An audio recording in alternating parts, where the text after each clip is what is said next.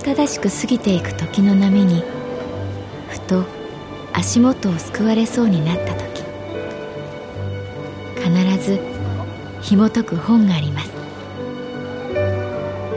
その本にはある女性の人生が描かれています。どこにでもあるごく普通の人生。でも本の中の彼女に出会うと心の湖に波紋が幾重にも広がるようにゆっくりと優しい言葉が満ちていきます。今日はどんな彼女に会えるでしょうか？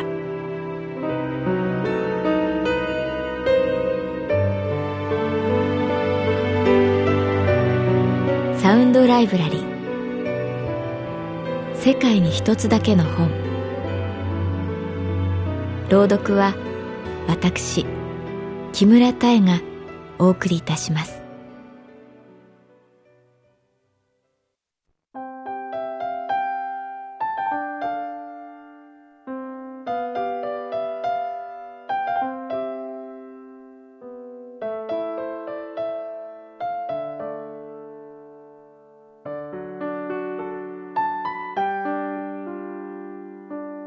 私の名前は月原かな子。38歳。旅行会社に勤めている。私の会社は東京神田神保町にある。本の町神保町。およそ160軒の古本屋さんが並んでいる。学生 OL サラリーマン。そして本屋さんの紙袋を両手に持った年配の人たち。ふとした路地に古い街並みが残り気がつくと大きなビルが目の前にあったりする。靖国通りと白山通りが重なる交差点に立つとずっと先に後楽園遊園地のジェットコースターが見える。小さい頃父に連れてきてもらったことを思い出す。会社はスズラン通りの近くにある。かつてスズランの形をした街灯が並んでいたのでこの名がついたらしい。ここをみこしが通る祭りがある。5月に行われる2年に一度の神田祭り。ハッピーを着た人、様々な時代の衣装をまとった人が練り歩く時代行列。白い馬、人力車、溢れる人、溢れる色。神保町の街が一変する瞬間だ。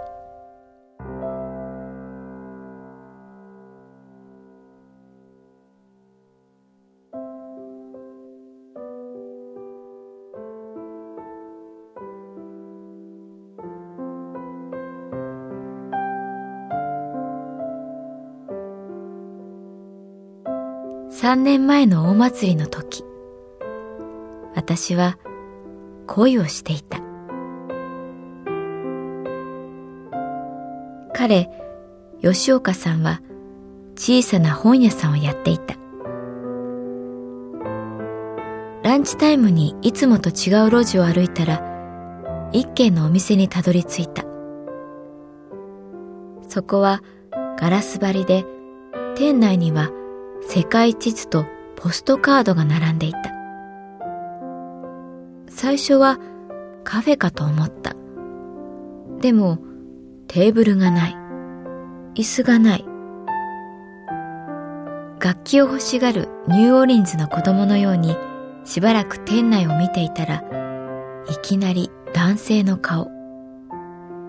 40代後半くらい。短く刈った髪は白髪混じり痩せていて背が高いガラス越しにじっと目を見るので仕方なく店内に入ったカランと鐘の音。その男性は私をまっすぐ見ていた。それが彼だった。彼の左手の薬指には指輪があった。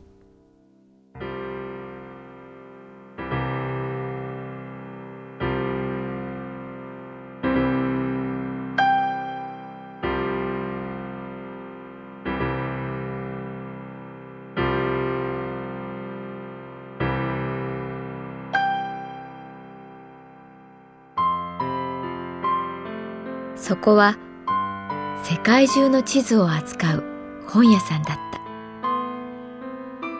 手に取ってみるとすべてその国の言葉で表記されている。そう思って読むからだろう。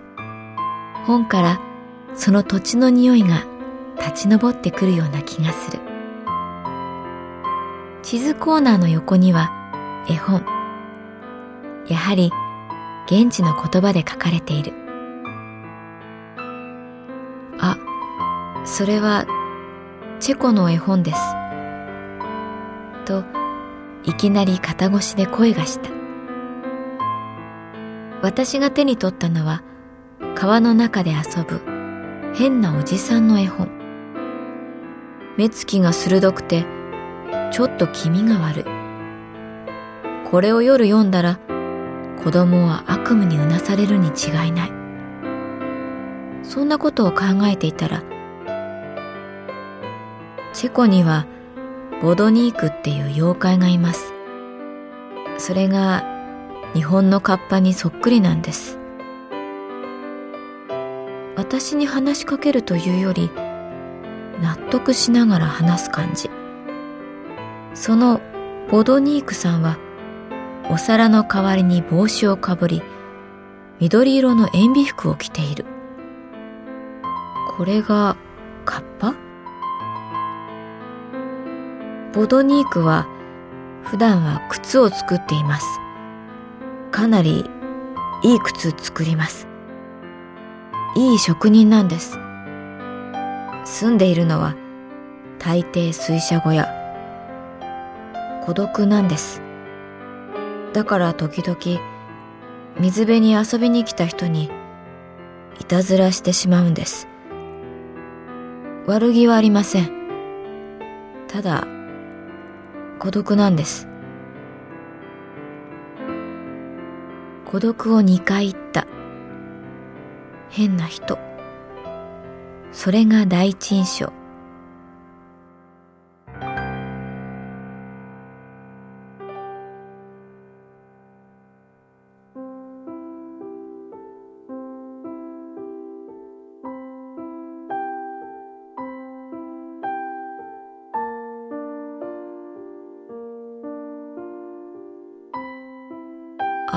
すみません。それ、ちゃんとそこに戻していただけますか？一応、地図と絵本、ある法則に従って並べていますから。はい、すみません。なぜだろう？惹かれている。彼を見てしまう。わざと本をめちゃめちゃに置いて注意されたい衝動に駆られる。同じボドニークでもこっちの方が好きなんです。そう言って見せてくれた絵よりも私はページに絡んだ彼の長い指先を見ていた。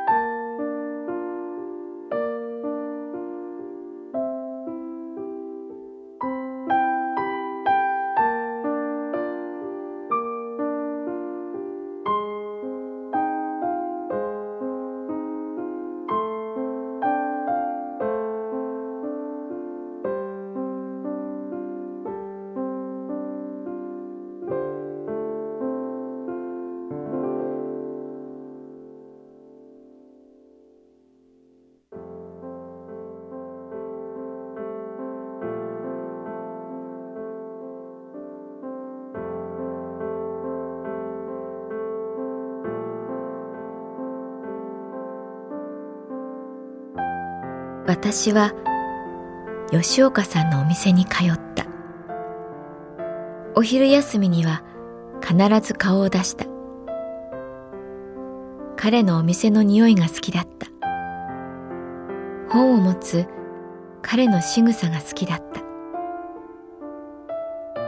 た。もう人は好きにならないだろうと思っていたのに彼の顔がどんどん愛おしく思えてきた。彼は結婚している人。そう言い聞かせた。でも人を好きになれたことが嬉しかった。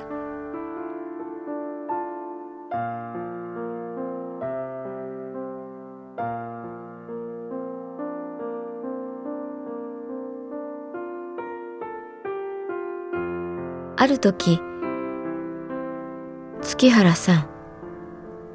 と呼ばれてドキッとした。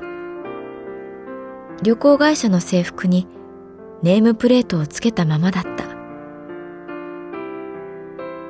今晩この店に来てくれない？珍しく早口で彼は言った。何かあるんですか？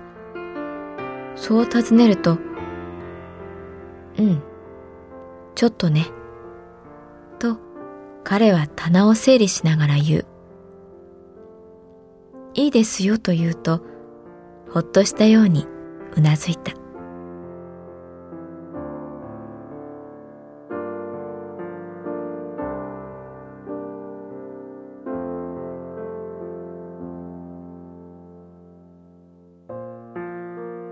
その夜は満月だった。月明かりが路地を照らす。不意に高い声で泣きながら猫が横切る。遠くでお囃子の笛の音が聞こえた。ああ、もうすぐ祭りなんだ。練習してるんだ。そんなことを考えながら吉岡さんのお店に着いた。お店の中は暗かった。ろうそくがいくつも並べられていた。ろうそくの炎に照らされた吉岡さんは寂しそうに微笑んだ。このお店、今日で終わりなんです。と彼は言った。私は言葉が出なかった。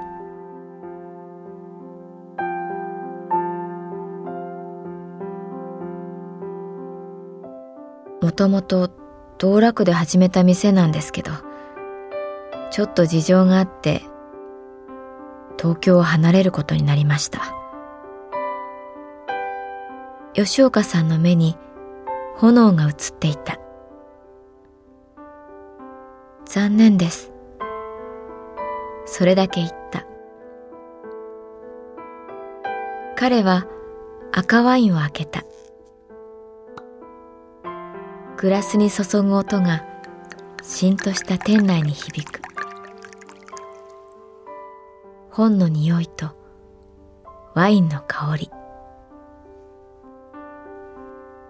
最後にらしくないことしてみたくなったんです。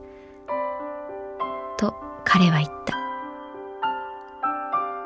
やっぱりチェコのボドニークあつまりはカッパの話だったと思うんですけど、人々が集うクリスマスの夜に、孤独なボドニークが友達の家に行くと、ろうそくを灯して、楽しそうに家族でワインを飲んでいるんです。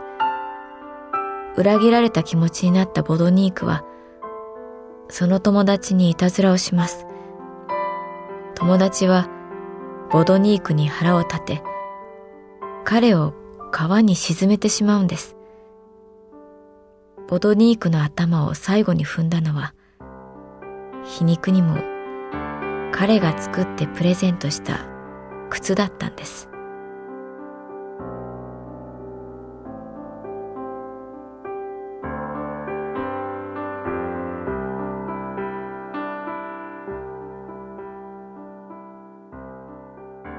静かに闇が降りてきた。かのろうそくは消えた。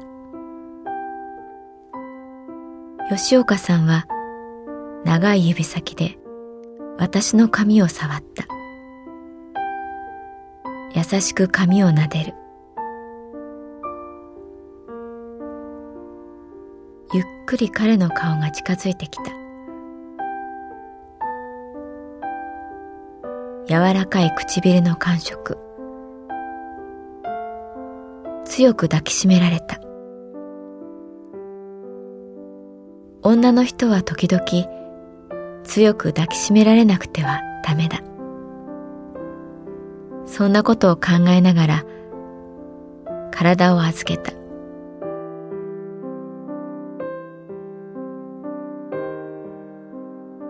かなり長い時間私たちはただ抱き合っていた。どこにもたどり着けない抱擁突然体を離し彼は言った。またいつかどこかで会いましょう。そうですね。と私は答えた。